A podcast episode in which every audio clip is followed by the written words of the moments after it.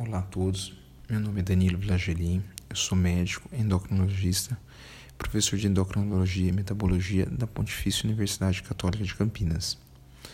Estou gravando esse áudio, hoje é abril de 2020.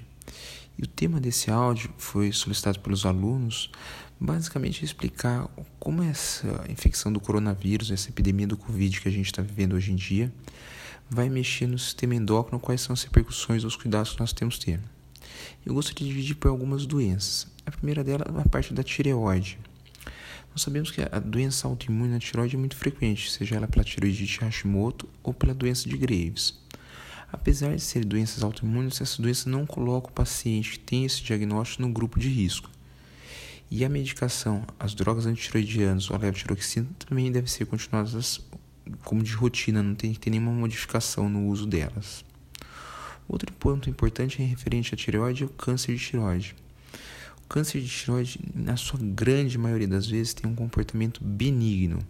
Então, esses pacientes que fizeram, tiveram o diagnóstico de câncer de tireoide foram submetidos à cirurgia, algumas vezes à radioterapia, e estão em segmentos sem nenhum outro tipo de terapia, especialmente para o câncer de tireoide, eles também não entram num grupo de risco para essa infecção mais grave do coronavírus. O que eu deixaria de uma exceção a essa regra seria aqueles pacientes que têm metástases à distância, principalmente uh, metástases no pulmão, que estão em uso de medicação que a gente chama de são inibidores da tiroquinase. Esses pacientes têm um risco maior de imunossupressão e deve conversar com seus médicos a respeito da manutenção da medicação e no caso de uma enfermidade, de contrair o coronavírus, eles teriam que procurar o sistema de saúde mais próximo para serem avaliados mais especificamente. Em relação à glândula adrenal, o que chama atenção para a gente é o diagnóstico de ciência adrenal, a falta do hormônio chamado cortisol.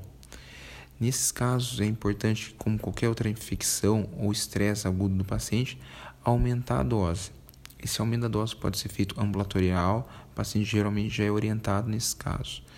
Importante ressaltar se ele precisar procurar o um médico, ter um quadro mais grave de internação, é importante ele ou seus familiares ferir o diagnóstico de ciência adrenal para o manejo adequado desse paciente.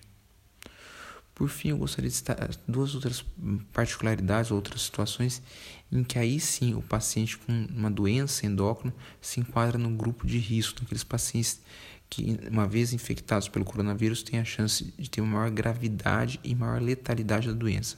São os pacientes diabéticos e os pacientes obesos. Os pacientes diabéticos, desde os primeiros dados dos reportes lá da China, já mostram que eles são um fator de risco importante.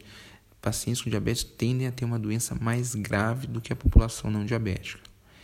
Em relação à obesidade, é um dado um pouco mais novo. Tem alguns estudos na Inglaterra e nos Estados Unidos mostrando que a obesidade seria um fator de risco também. Então, os pacientes obesos, de um modo geral, já entrariam nesse grupo que teriam a maior probabilidade da doença ser mais grave.